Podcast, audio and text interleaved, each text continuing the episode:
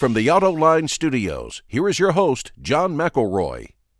Want to thank you all for joining us on Autoline this week. The topic today is going to be all about Mazda, everything and anything to do with Mazda. And that's because our special guest on today's program is Robert Davis, the Senior Vice President in charge of all operations for Mazda North America. And Robert, great to have you on the show. Oh, thank you for having me, John. It's good to be here. Also joining us today are Dutch Mandel, the publisher of the Autoweek Media Group. I got to tell you, Autoweek was the first magazine I ever uh, uh, subscribed to as a kid. I hope you're still subscribing, John. Yeah, well, uh, well and Todd Lassa, the Detroit bureau chief for Automobile Magazine. Great having you back here Good too, to be Todd. here, John. So let's talk Mazda. Robert, Mazda is a bit of a puzzle for me. I think the company's fantastic. I look at the lineup of products, they're really good. We'll get into some more of the details in this discussion. Mm-hmm. I don't know anybody who has a bad opinion of the Mazda brand. It seems to go great. And yet, you guys seem to be stuck down here in a lower rung. What's it take? I mean, how do you make more car buyers aware of what the vehicles and the brand are all about and really start growing market share? Well, uh, first of all, we're capacity constrained right now globally. So it's so if I grow market share in the U.S., I'm taking away from somebody else. So it's a delicate balance right now. And I appreciate your sentiments to Mazda, and I agree. I don't think there's many people out there that have a, a negative impression of Mazda. How we grow our business is through business quality and letting more people understand the story of Mazda. Because quite honestly, we're not chasing the big guy. When we tried to chase the big guy in the past, we've failed. And so we understand our niche, we know where we want to be. That's why we choose our segments wisely. That's why we choose our cars wisely. And to be successful in those segments, we need to tell the Mazda story beyond the product story. It needs to be the Hiroshima story. It needs to be the Skyactiv story. It needs to be the Kodo design story. It needs to be the iActive Safety Sense story. Whatever the deeper meaning of Mazda is beyond the cars to make that connection with the customer. And quite honestly, we need to do a better job with customer satisfaction and the customer experience. And with our retailers, we need to do a better job with our relationship with our dealers. Is it fair enough to suggest, uh, Robert, that um, of the Japanese, maybe even of all automakers, M- Mazda is the most passionate uh, from top to bottom? I would hope that that's the case. I mean, uh, being a company that's that manufactures about 1.3 million cars, that sounds big, but in the grand scheme of things, that makes us a small player. And passion has got to do something for you there. And passion and thinking about doing things differently and executing differently is what we see as the as the road to the future. As we expand our business and as we grow, we've got to get ourselves uh, on a firmer footing financially. We have to have a better a relationship with our dealers and expand the volume like John talked about to get some scale. But again, that's never scale of Toyota, or Honda, or Nissan. That's our own scale and doing it our own way. And passion's a big thing. I think relationship with our dealers is a good example. I think that relationship is good for 10% improvement in your business when you're a different company than Toyota and Honda and Nissan. Not that they're doing it wrong, we just want to do it differently. And the passion, Robert, is that your your cars, uh, your Mazda MX-5, the uh, Miata, is your uh, kind of your halo car, and you like to talk about in advertising how that spreads to the rest of the lineup. But uh, can passion also be kind of a double-edged sword in that that appeals to guys like us, to people like us, uh, my wife, uh, but but not to the general public, and um, and that you're talking about a small niche kind of product. Can you can you keep can you keep surviving uh, uh, in the U.S. with the kind of volumes you're you're running right now? Well, if we take it down and break it down to statistical ability to measure somebody, and we call it the um, the U.S. Mazda customer, the UMC, and that's about 24% of the car buying public. And so, John, you talked about 2% earlier. So you're 2% of the industry, 24% of the I went to Clemson, South Carolina Public School. Let's just make it easy. That's four times.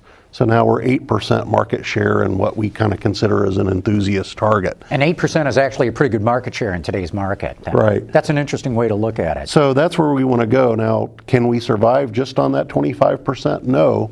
But people like us are the people that influence other people to, to, to buy cars. And we don't need to influence 100% of the people that would buy an Altima, a Camry, or an Accord. We just need to, to influence 6 to 8% of those people to do it. And I don't know about you guys, but somebody in my neighborhood wants to buy a car. It's probably a little different here in Detroit, but somebody wants to buy a car, they come ask your opinion whether it's a car that, that we represent in a segment or not, uh, only just based on, on who we are as people. So, yeah, I think we've got a lot of opportunity to do better. And you, it's interesting that you mentioned the Altima and the Accord and the Camry. The, uh, that's a, a, segment in which that's never been your best segment. You've, uh, your best seller has traditionally been the Mazda 3, the, the compact sedan rather than mid, mid-size sedan. Now we've got uh, kind of a shifting buyer in the U.S. and actually worldwide where they're shifting to uh, CUVs and actually kind of going down a size. So how are you going to take advantage of that? Well, it's already happened with us where uh, last year CX5 outsold Mazda 3. So you, we see that shift. But the current Mazda 6 is making ground in that area, the CD segment. I mean, that's the Fallujah of the car business, right? It's just, it's a dogfight every day. And we kind of see the segments separating now. There's us and some other competitors that are able to hold the revenue and hold the line, and there's and there's other competitors that are just going after market share and keeping the plants running. So we see a little balancing act going on there. Kind of deeper into the uh, the Mazda business, if you look at our competitive set, we normally are comfortable in the four to six percent range of a segment. Mazda 2 is just topping out over 2%. So we, we feel like we've got more room to grow there. You're right, though, we've got that's been our weakest segment. That's where our ability to grow should be the best. It's also the place where the market's shrinking and it's the hardest. I mean, that's making up ground in that segment is is brutal. Robert, you've referenced your retailers three times already in the show. What is it that you're really focusing on with them? What's the message that you're trying to get to them, and what are you hearing from them? Um, customer experience is the message, and, and we've got to live that ourselves uh, in order to ask them to live it. So, um, in our terminology, we call it CX and DX. So CX is the way we all treat the end user customer, and DX is the way we interact with the dealer, the dealer experience. Our goal is to make the experience with Mazda and the dealer as smooth and as easy as possible. Help the dealer retain people, help the dealer invest in, in not only their facilities, but in their ability to keep people and invest in that customer experience. We just did a, uh, last year we did a dealer meeting in Las Vegas, and uh, the unified message was CX. No marketing, no parts program, CX, CX, CX. And um, a lot of dealers came up afterwards and said it was refreshing. You've got a singular focus. Let's just go down the road. We've got to now have an experience that's as good as the cars we're selling.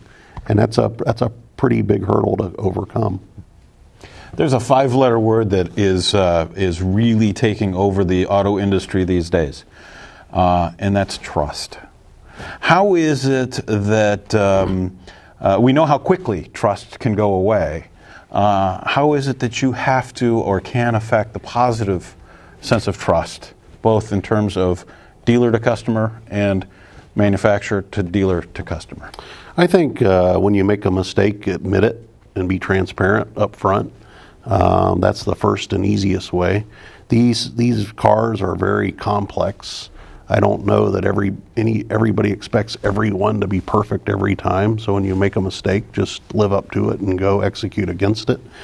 Uh, treat the people with respect and, and value their time. Um, and have dialogue with them instead of communicate with them. I think that's one of the things that we've seen in the past where we work like hell to get a customer in a showroom and sell them a car, and then it's away you go until three years later when you're ready to or sell them tires or sell them a battery or whatever.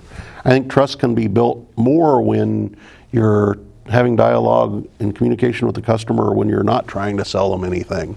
When you're just making sure that they're in good shape, or is there anything they need to do, that you need to do to help them out? So I think that's uh, working through it.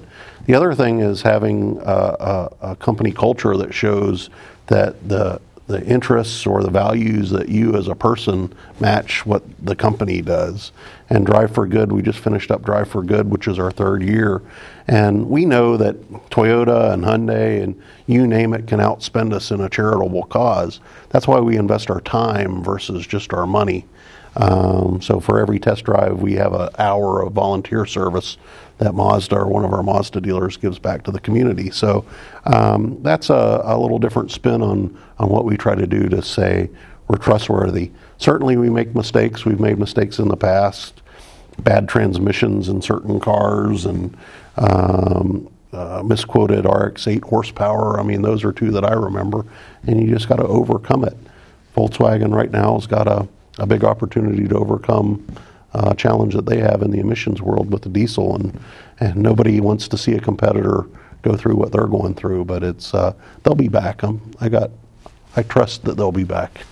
But you've held back your diesel uh, from U.S. Uh, import, uh, perhaps because you couldn't figure out how a company like Volkswagen was doing. Could you talk about that a little bit? What, is there a future uh, Mazda, deal, Mazda diesel in the U.S.? Yeah, Todd, we think there is. Uh, we still plan to bring the diesel to the U.S. for the Mazda 6. Um, we quite honestly went through the testing procedure and the tuning procedure, and we got our car to pass the emissions regulation, but it didn't feel like a Mazda. And we knew that uh, what we need to go forth with with our products need to be consistent. So if we sacrifice and dummied down the performance and the driving characteristics of that car, would it give us license to do it on every car? And that's a slippery slope for us because as we talked about earlier, we got to be different from the competition. So we can't out Camry Camry and can't out Accord Accord. So our plan is to still to do it. Um, I've announced three times what the timing is going to be, and all three have been wrong. So I brought it up. Well, I thought you a chance to go for number four. You know, no, no, no. I mean, better uh, to under promise and over deliver right. than the other way around. True. And the great thing about Robert is, and you talk about performance. I don't know if you know this. Recently. Um, uh, he and teammates, comprised of folks in Mazda as well as some dealers, raced at a, an event. Will tell us about that, will you? So we raced at the 25 Hours of Thunderhill, which is an event that's always the first weekend in December in Northern California, put on by NASA. And we invited, well, we, we built the first four production Global MX5 Cup cars, the 2016 Miata race car, and took some dealers and factory guys and a bunch of volunteers and took them and, and basically had a 25 hour public test. And the cars ran basically three seasons in a day. Um, we had three race seasons. Three race seasons in a day. We had about 7,000 total miles on the car.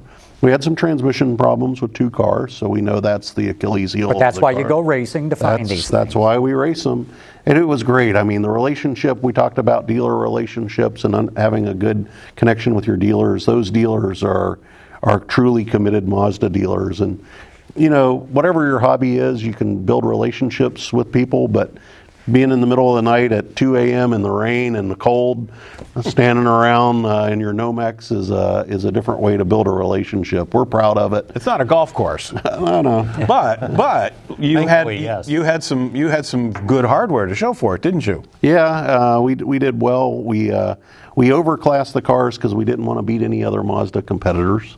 Uh, all four cars did finish; they crossed the line. Uh, my own personal race team won its class for the second year in a row, mm. and uh, we're pretty proud of that. We led from green flag to checkered, and it was a it was a, a long but good. That's one of those things at three o'clock in the morning, Dutch. You're cussing while you're there, but then at two in the afternoon, when you're on your way to the airport, you're talking about next year. So it's a, it's crazy. Hey, let's go back to the diesel engine a minute because prior to the Volkswagen scandal going public were you guys standing around scratching your head going, how the heck are they meeting these emission standards? I, I don't, I can't speak for everyone. I just, um, their driving characteristics of their cars are quite a bit different than ours. And quite honestly, when we drove the tuned Mazda 6 to meet the emission standard, it felt a lot like a Passat. which really wasn't acceptable to us. So I guess I had never really made that connection. Uh, certainly, the day after their announcement, we felt a lot smarter. but uh, it was uh, it's not good for anybody in the industry, not. though, and, and and you know we, we make light of it here, but it's a it's a tough thing. If I could go back to the Miatas you were just talking about, the car, the ND Miata, will be on the market just about a year when the Fiat product, uh, which is a good thing for Mazda because now Mazda separated from Ford has a deal to uh, kind of extend that platform. But what does that mean for you in the U.S. Uh, at your Mazda dealers, where typically that type of car drops off in sales after the first year anyway? Well, I haven't seen any of the details on their pricing or packaging, uh, what they're going to do. But They haven't announced yet. We've, we've had some dealers express concern, but I always remind them without the partnership with Fiat, there'd be no car. You know, think about it in 2009 when that car had to start being developed, the yen was at 70 yen per dollar. Mm-hmm. The industry was, I don't know, what, 15.8 or something, and the sports car business was non existent. Well, without a partner, you don't have it. Our expectation in the U.S. is that it'll, it'll only have a positive impact. I think some of our colleagues in Europe are a little bit more concerned where Fiat has a much bigger presence. Uh-huh. You've talked about passion. Uh, we haven't gotten into the details, but Skyactiv, I, I love the strategy that Mazda's using, going through everything in the car, making it as strong and lightweight as possible. Your steering is more like BMW than anything from, say, Honda Accord or Nissan, or uh, Honda, Toyota, or Nissan. More than BMWs these days. And even more than BMWs. In fact, some people call Mazda the BMW of Japan. Uh, you've even got a tagline now that says, driving matters. But the hottest topic in the business these days, or one of the hottest topics, of course, is autonomous cars. What's Mazda's philosophy when it comes to autonomy? Well, if you take a look at the autonomy landscape, right, there's everything from smart city braking to radar cruise control to fully autonomous, you know, the Google principle of uh, just get in and let the thing drive you. I think we're somewhere definitely in the middle.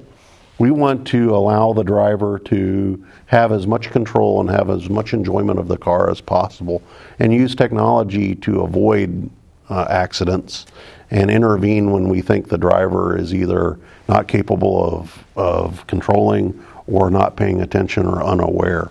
So that's kind of the spectrum that we're at. But we're really looking at the ability of the premium makes to take technology and bring it downstream. It's been something that we've been doing quite a long time. Remember the Mazda 3? I remember when guys in this town thought we were crazy for putting leather interior in Mazda 3 as an option, you know, and no other compact car had it. And uh, now we all have it. So we'll watch that technology and bring it down. I don't see us in the full autonomous kind of landscape because we driving our cars we've talked a lot about passion but it's as much about the journey as it is the destination and enjoying it because we feel strongly that you should be able to enjoy it. You should be able to interface with the machine. You know we talk about Jinba Ittai which is the oneness between horse and rider in Japan about Miata and every car should have that. And there's a lot of people that don't care about that but we're obviously passionate about it.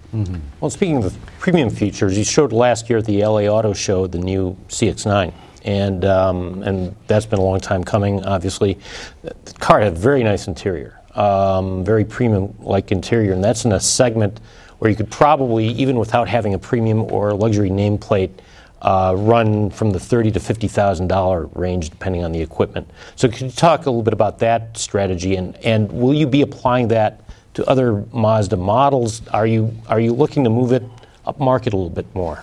Yeah, we've CX9 is going to come out uh, a little bit later in the spring, and as you said, it has a very premium interior.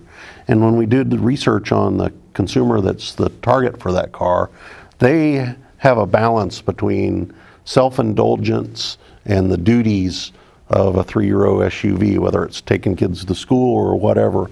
So we're trying right now. The the segment seems to be a little bit heavy on the duty side and a little less self-indulgence. So we're just trying to balance that out, and that interior is designed around doing that. So we've actually lessons we've learned with CX-5 and Mazda 6 and Mazda 3 have led us there because the the GT, which is our highest trim level performance in those cars is very high, much higher than forecasted. So it really goes to show if you price it, content it, and give the customers what they're looking for, they're willing to spend their money on it, right? That's the best vote that you can ever get is voting with dollars. So that strategy is going into CX9, and it's getting a what we haven't decided the final name on it, but a, what we're calling internally is a signature edition, which is Napa leather, uh, real wood. A cool story there, made from a guitar maker and uh, sourced from a guitar maker in Japan, uh, real aluminum. So it's a different place for us to go, and it's a different way to indulge the customers. And you're right, that thirty to fifty thousand dollar range is is wide open for either premium makes or non-premium makes. And being in that white space in the middle, we see it as a good fit for us. Very early in the show, you mentioned that one of the reasons you can't grow sales that much more in the U.S. market is your the company is capacity constrained on a global basis. What's the company going to do about that? It would seem now's an appropriate time to look at adding some more capacity. Well, that that big decision is uh, uh, left to the big guys back in Japan. But um, I really was interested in Kogai-san, our president back in Japan, had a philosophy, and he's a manufacturing specialist. That's his background. Talked about improving every worker by uh, a tenth of a second and a tenth of a second with every factory worker and all the assembly process would add 100,000 in three years would add 100,000 vehicles of capacity with no brick and mortar. My lord. And I mean, and it's uh, you just think about it and you go, wow. You know, um, to be able to come with that level of detail and understand how you can do it. So that's obviously the first step. Ourselves and our dealers here in the U.S. have to do better of turning the cars and that's a shared responsibility. I've got to do a better job of having our team have the right specs on the car, have the right colors, have the right trims, have two wheel drive, four wheel drive engines, whatever. Narrow it down and have it at the right place. The dealers need to do a better job of figuring out what cars they sell and turn it. And we got a living example. That Tom and the guys over at Subaru are doing a great job with that right now. They're turning the cars, and the success is easy to see. Uh, we're doing a good job with CX3, MX5, and CX5. We need to do a better job with Mazda 6 and Mazda 3 and our ability to turn the inventory month in and month out. You know, we're in the old turn you earn thing, so it's not only a dealer nightmare, it's a distributor nightmare too. So is Subaru kind of a little bit of a model or a target for you in that regard? In that regard, yeah, they do a lot of things right and uh, have continually done a lot of things right, and I think uh, gotten the industry's attention, uh, doing a great job over there. It really shows that consistency is the key. You know, get your plan, execute against it, and just keep driving it home. And and uh, they've done a great job. And getting back to a product like the CX9, so I, one reason automakers love selling more CUVs and sedans is that their prices are generally higher. Um, but so if you take, say, a, a, a CX9 uh, compared with the Mazda 6, um, is is there added margin at the low end of the CX9, or do you have to get into the more heavily um, equipped models before you see uh, any margin increase? Yeah, there's there's added margin from the beginning and all the way through. Um, we did a study once, and this goes back years, but uh, Honda is a great example because they have Odyssey and Pilot, and we did a review. And if you take a look at those two cars, the prior generation cars, they are almost exactly the same, right? The two-wheel drive Pilot and an Odyssey, eight passengers, same motor, same transmission, same suspension. The only difference was the body configuration, and at that time it was a $1,600 difference in average revenue, just Pilot above an Odyssey. Mm-hmm. Um, and that was the original CX9 study that we looked at because we had an MPV. We're trying to decide to build another MPV or build a crossover. So that showed the perception of the consumer, the value that they have in a crossover. So apples to apples, the same amount of steel, the same amount of glass, same seating configuration, same safety, same powertrain, more money. One last CUV question from me, at least, is we're seeing some companies come out with more sporty CUVs. Uh, uh, Scion showed something at, um, I, I, forget the name at the at the LA show, but it's it's rakish. Is that the direction that we're going to be seeing more and more of these kinds of crossover utilities? It's a little bit of a balance. I think we've got to keep the utility of enough of it. I remember in, in your publication when one of the Suzuki's came out, it said it's neither sport nor utility.